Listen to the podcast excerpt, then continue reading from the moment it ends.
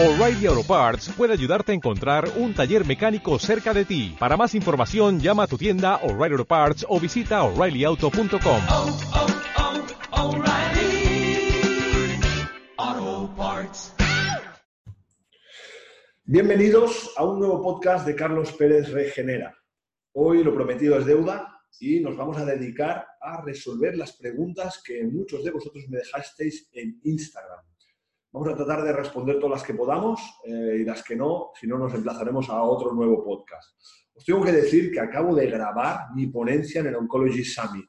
Como os expliqué en el anterior podcast, cómo la regulación de la inflamación, angiogénesis, eh, son herramientas para la quimioprevención. Es decir, traduciéndolo a palabras para que todo el mundo entienda, es cómo uno tomando decisiones en su vida puede prevenir y evitar la aparición de cáncer os apetece, ¿verdad?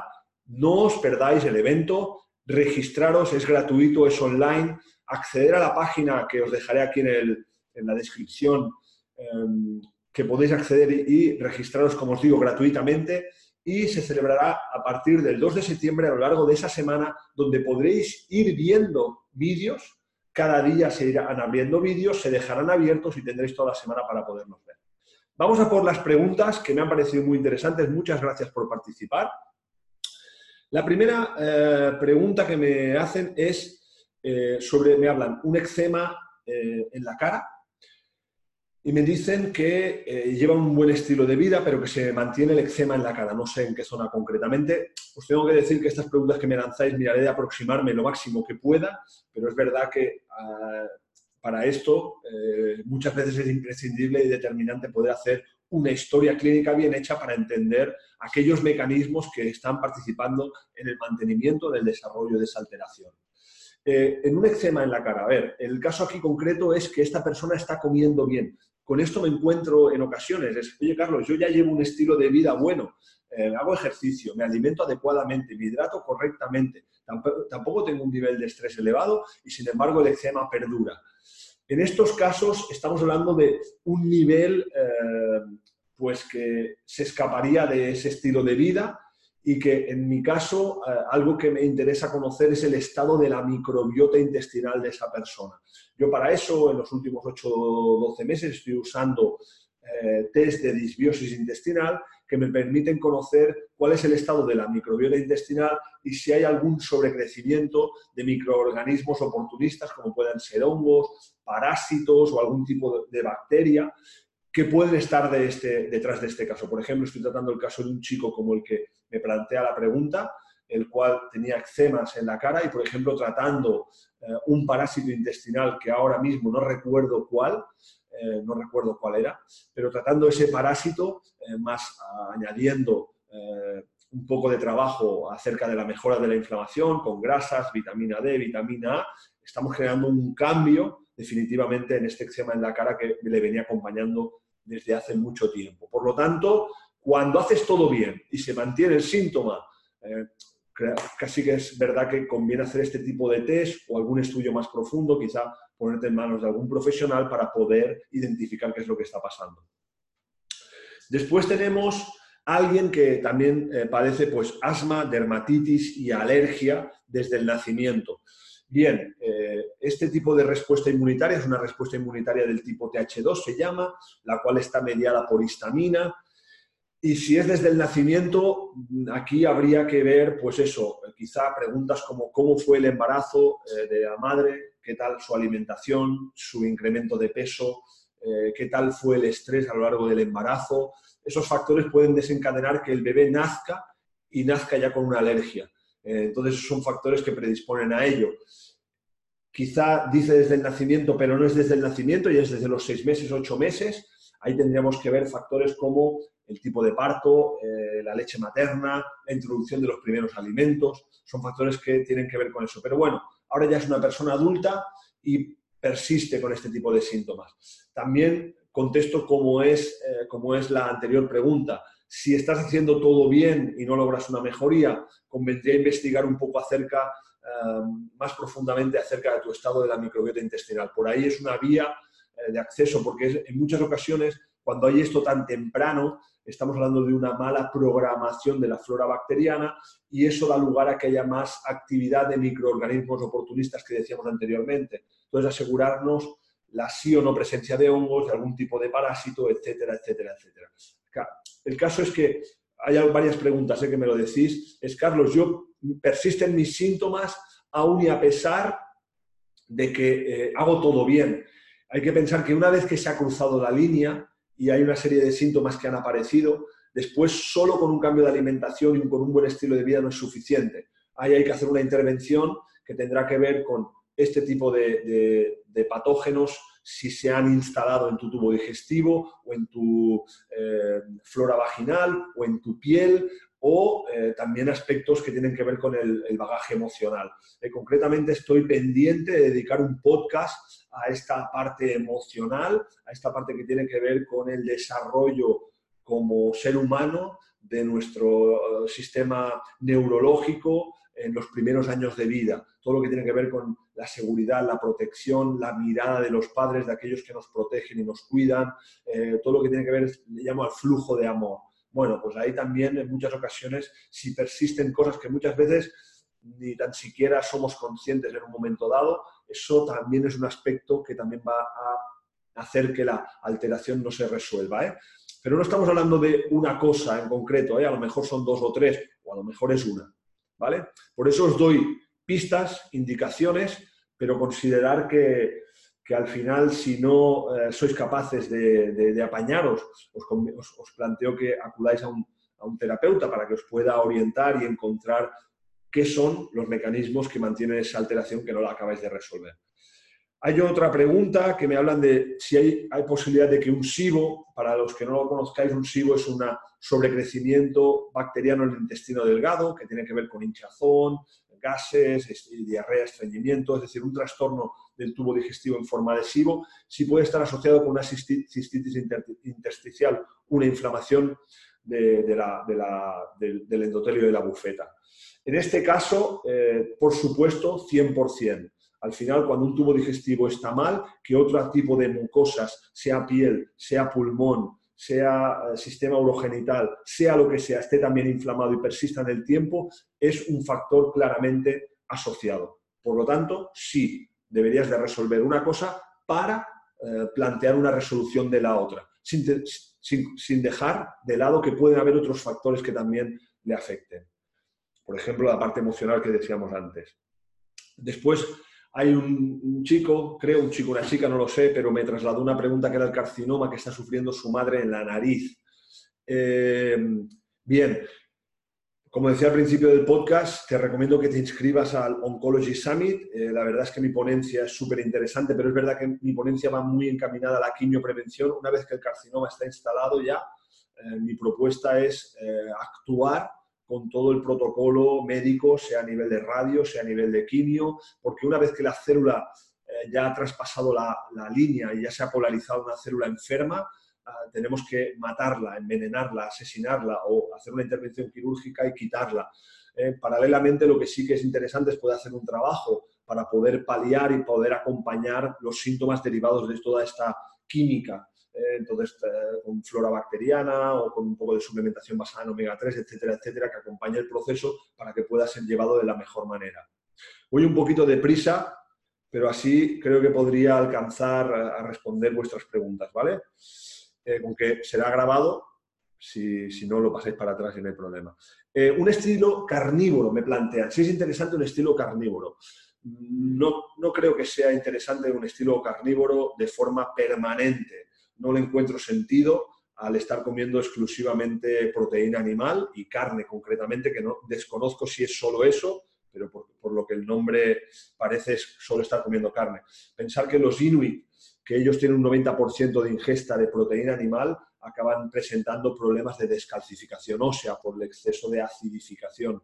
Bajo mi punto de vista, eh, toda la parte de vegetales eh, y todos los fitoquímicos que no solo en vegetales, sino también en fruta o todo lo que tiene que ver con el almidón resistente y alimentos prebióticos que encontramos en patata y boniato, para mí son muy importantes y balancean una alimentación eh, donde después se complemente con proteína animal. Por lo tanto, no lo recomendaría, al menos que no lo quieras experimentar en un periodo y, ya está, pero no como, no como norma.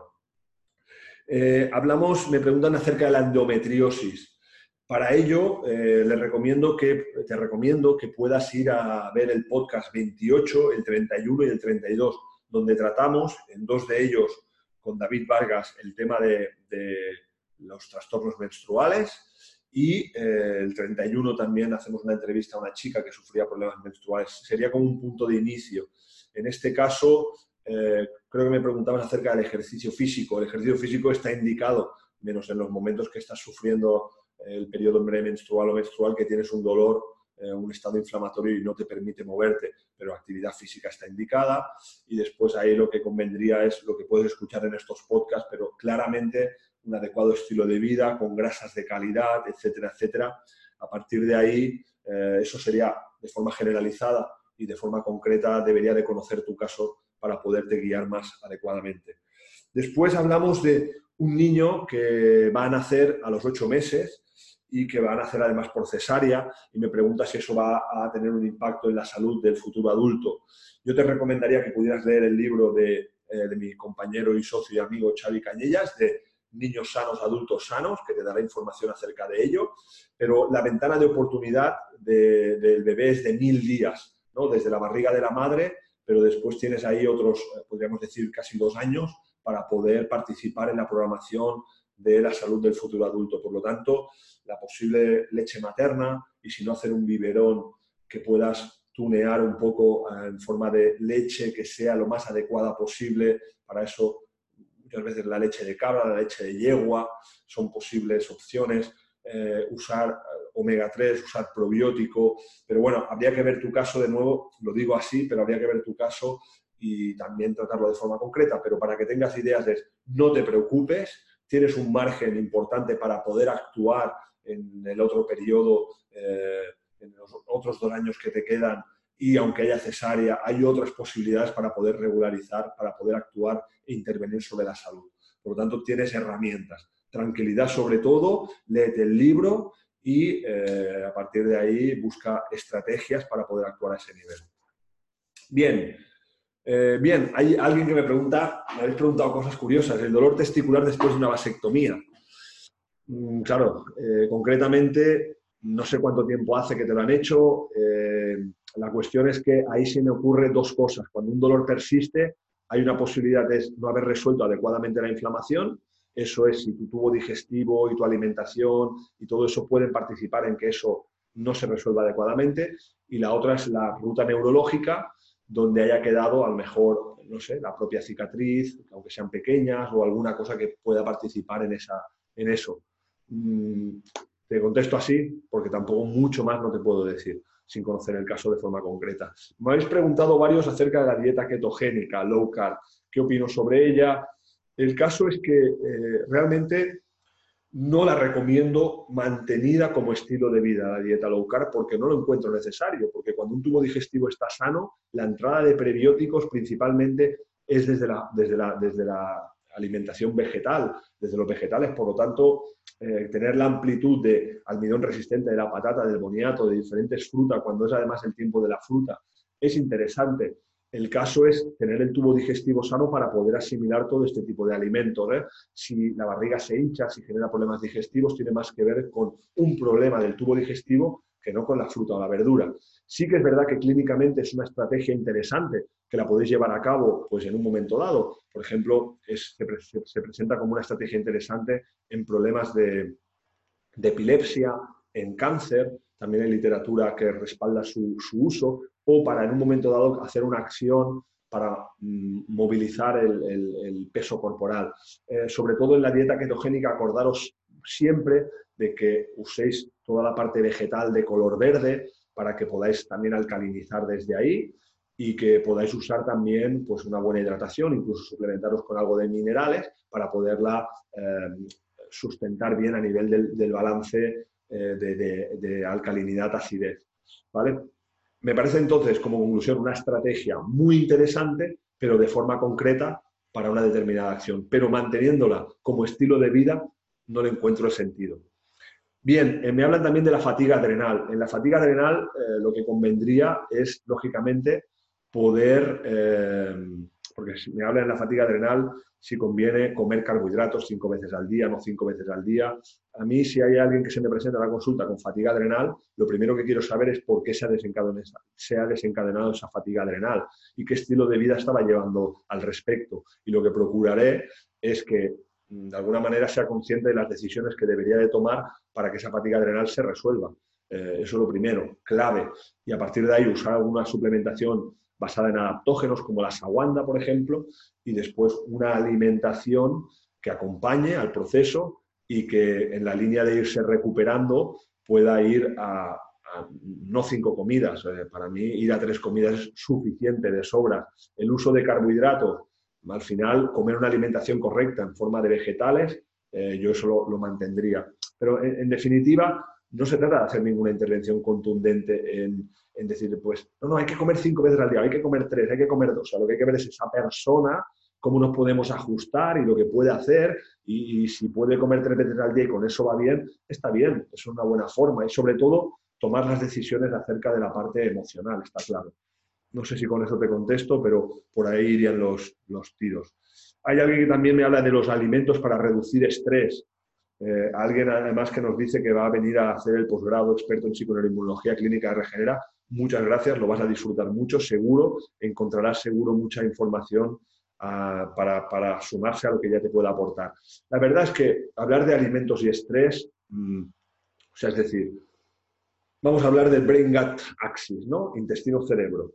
Si tú comes horrorosamente mal, claro que te puede afectar en tu conducta y en tu estado emocional. Entonces se trata de comer en un porcentaje de un 80% alimentos y no productos, tener un tubo digestivo sano y que no te afecte a tu respuesta conductual. Eh, si tú tienes mucho estrés, también ten en cuenta que va a alterar y va a trastornar tu flora bacteriana. Por lo tanto, aquí, como tú mismo dices, tengo mucho estrés, ¿qué alimentos tendría que usar? A ver, si tienes mucho estrés, mira qué acciones deberías hacer para reducir ese estrés. Porque al final estás metido en una dinámica que secuencialmente el estrés es lo primero que está afectando a tu salud. Entonces, vale, mira de regular estrés sí que mira de comer alimentos para amortiguar toda esa carga de estrés. Los alimentos que ya sabes, no hay alimentos de forma concreta. Comer bien, tener una frecuencia de comida correcta, hacer ejercicio en la medida de lo posible, o sea, tener un estilo de vida que por lo menos amortigue un poco toda tu carga de estrés.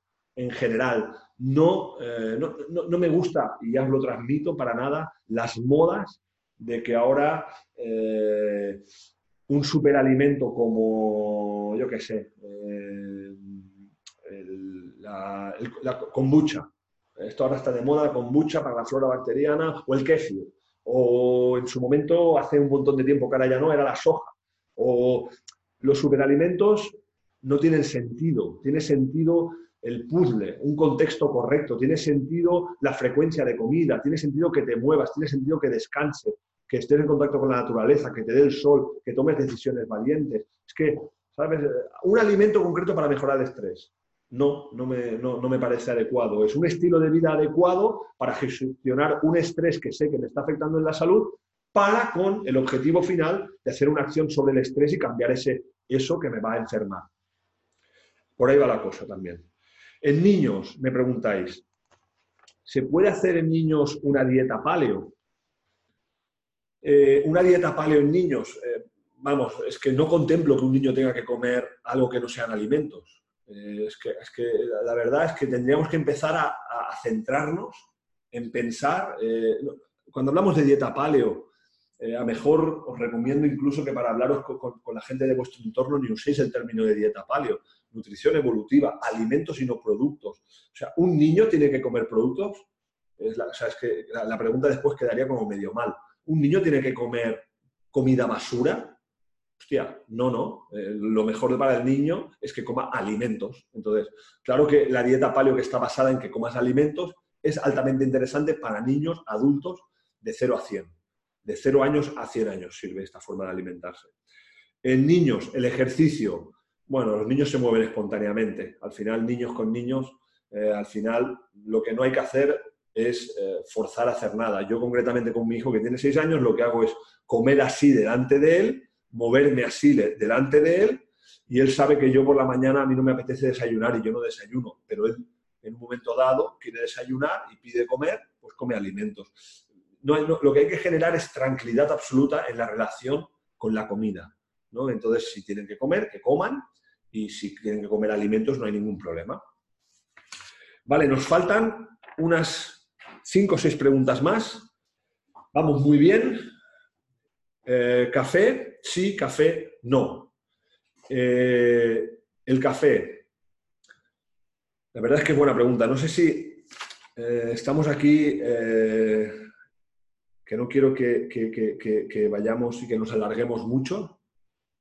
y a lo mejor, vamos a ver un momento.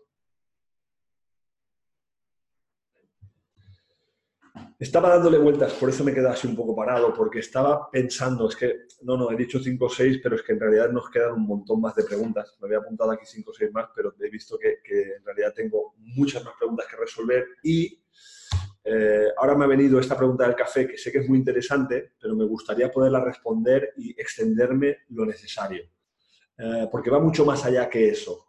Eh, lo voy a dejar aquí y será un tema que trataré en la siguiente, siguiendo con las preguntas, eh, aunque eh, en el siguiente podcast, eh, el primer podcast del mes de septiembre, como ya sabéis, siempre lo dedicamos a la temática que usamos en Regenera en ese mes. Por lo tanto, el primer podcast de septiembre lo dedicaremos a la temática, pero en el segundo lo continuaré con esto que estoy dejando aquí, que es el café.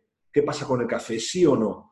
Y lo quiero tratar con más profundidad porque va más allá no tomarte un café por la mañana sí o no, sino tiene que ver con algo que es una cierta dependencia a algo y a mí lo que me gustaría que consiguiéramos, cuando hablamos de que cada uno es el cuidador natural de su propia salud, me gustaría conseguir que fuéramos libres, que no tuviéramos que depender absolutamente de nada para poder estar bien energéticamente. Y que si uno se toma algo en un momento dado, se lo toma eh, porque le da la gana un día concreto. Entonces hablaremos de los beneficios o perjuicios, que tiene el café, pero también abordaremos este concepto que tiene que ver con el ser libre, que tiene que ver con eh, la carencia para que nuestro cuerpo está diseñado. Hablaremos quizá ahí, ahora relacionándolo con todo lo que he hablado del cáncer, hablaremos de algo que se llama AMPK, que tiene que ver con nuestras células, cuanto más capaces son de generar moléculas anti-envejecimiento, es cuanto más carencia tienen, ¿no? Y me ha venido ahora esto de el café, la carencia, el ser libres, y por eso he venido, ha venido un pequeño lapsus, pero es que quiero y lo trataré en el siguiente podcast con profundidad. Este, además, seguiremos con esas preguntas que tenía puestas y también os invito a que podáis continuar dejando estas cuestiones en, en, los mensajes de iVoox. Iremos recogiendo las preguntas, veremos qué tal os ha parecido un programa dedicado a resolver este tipo de preguntas y si os parece bien, eh, continuaremos haciendo esta, esta forma de responder las preguntas aquí de forma general, que yo creo que puede ser de interés para muchos de vosotros. Muy bien, pues llegamos al final de este podcast. Espero que eh, haya servido estas preguntas. Os mando un fuerte abrazo. Os dejaré en la descripción del podcast de hoy el enlace del Oncology Summit para que os podáis inscribir. Os mando un fuerte abrazo y recordar que estamos trabajando, estamos haciendo, estamos también disfrutando para que cada uno sea el cuidador natural de su propia salud.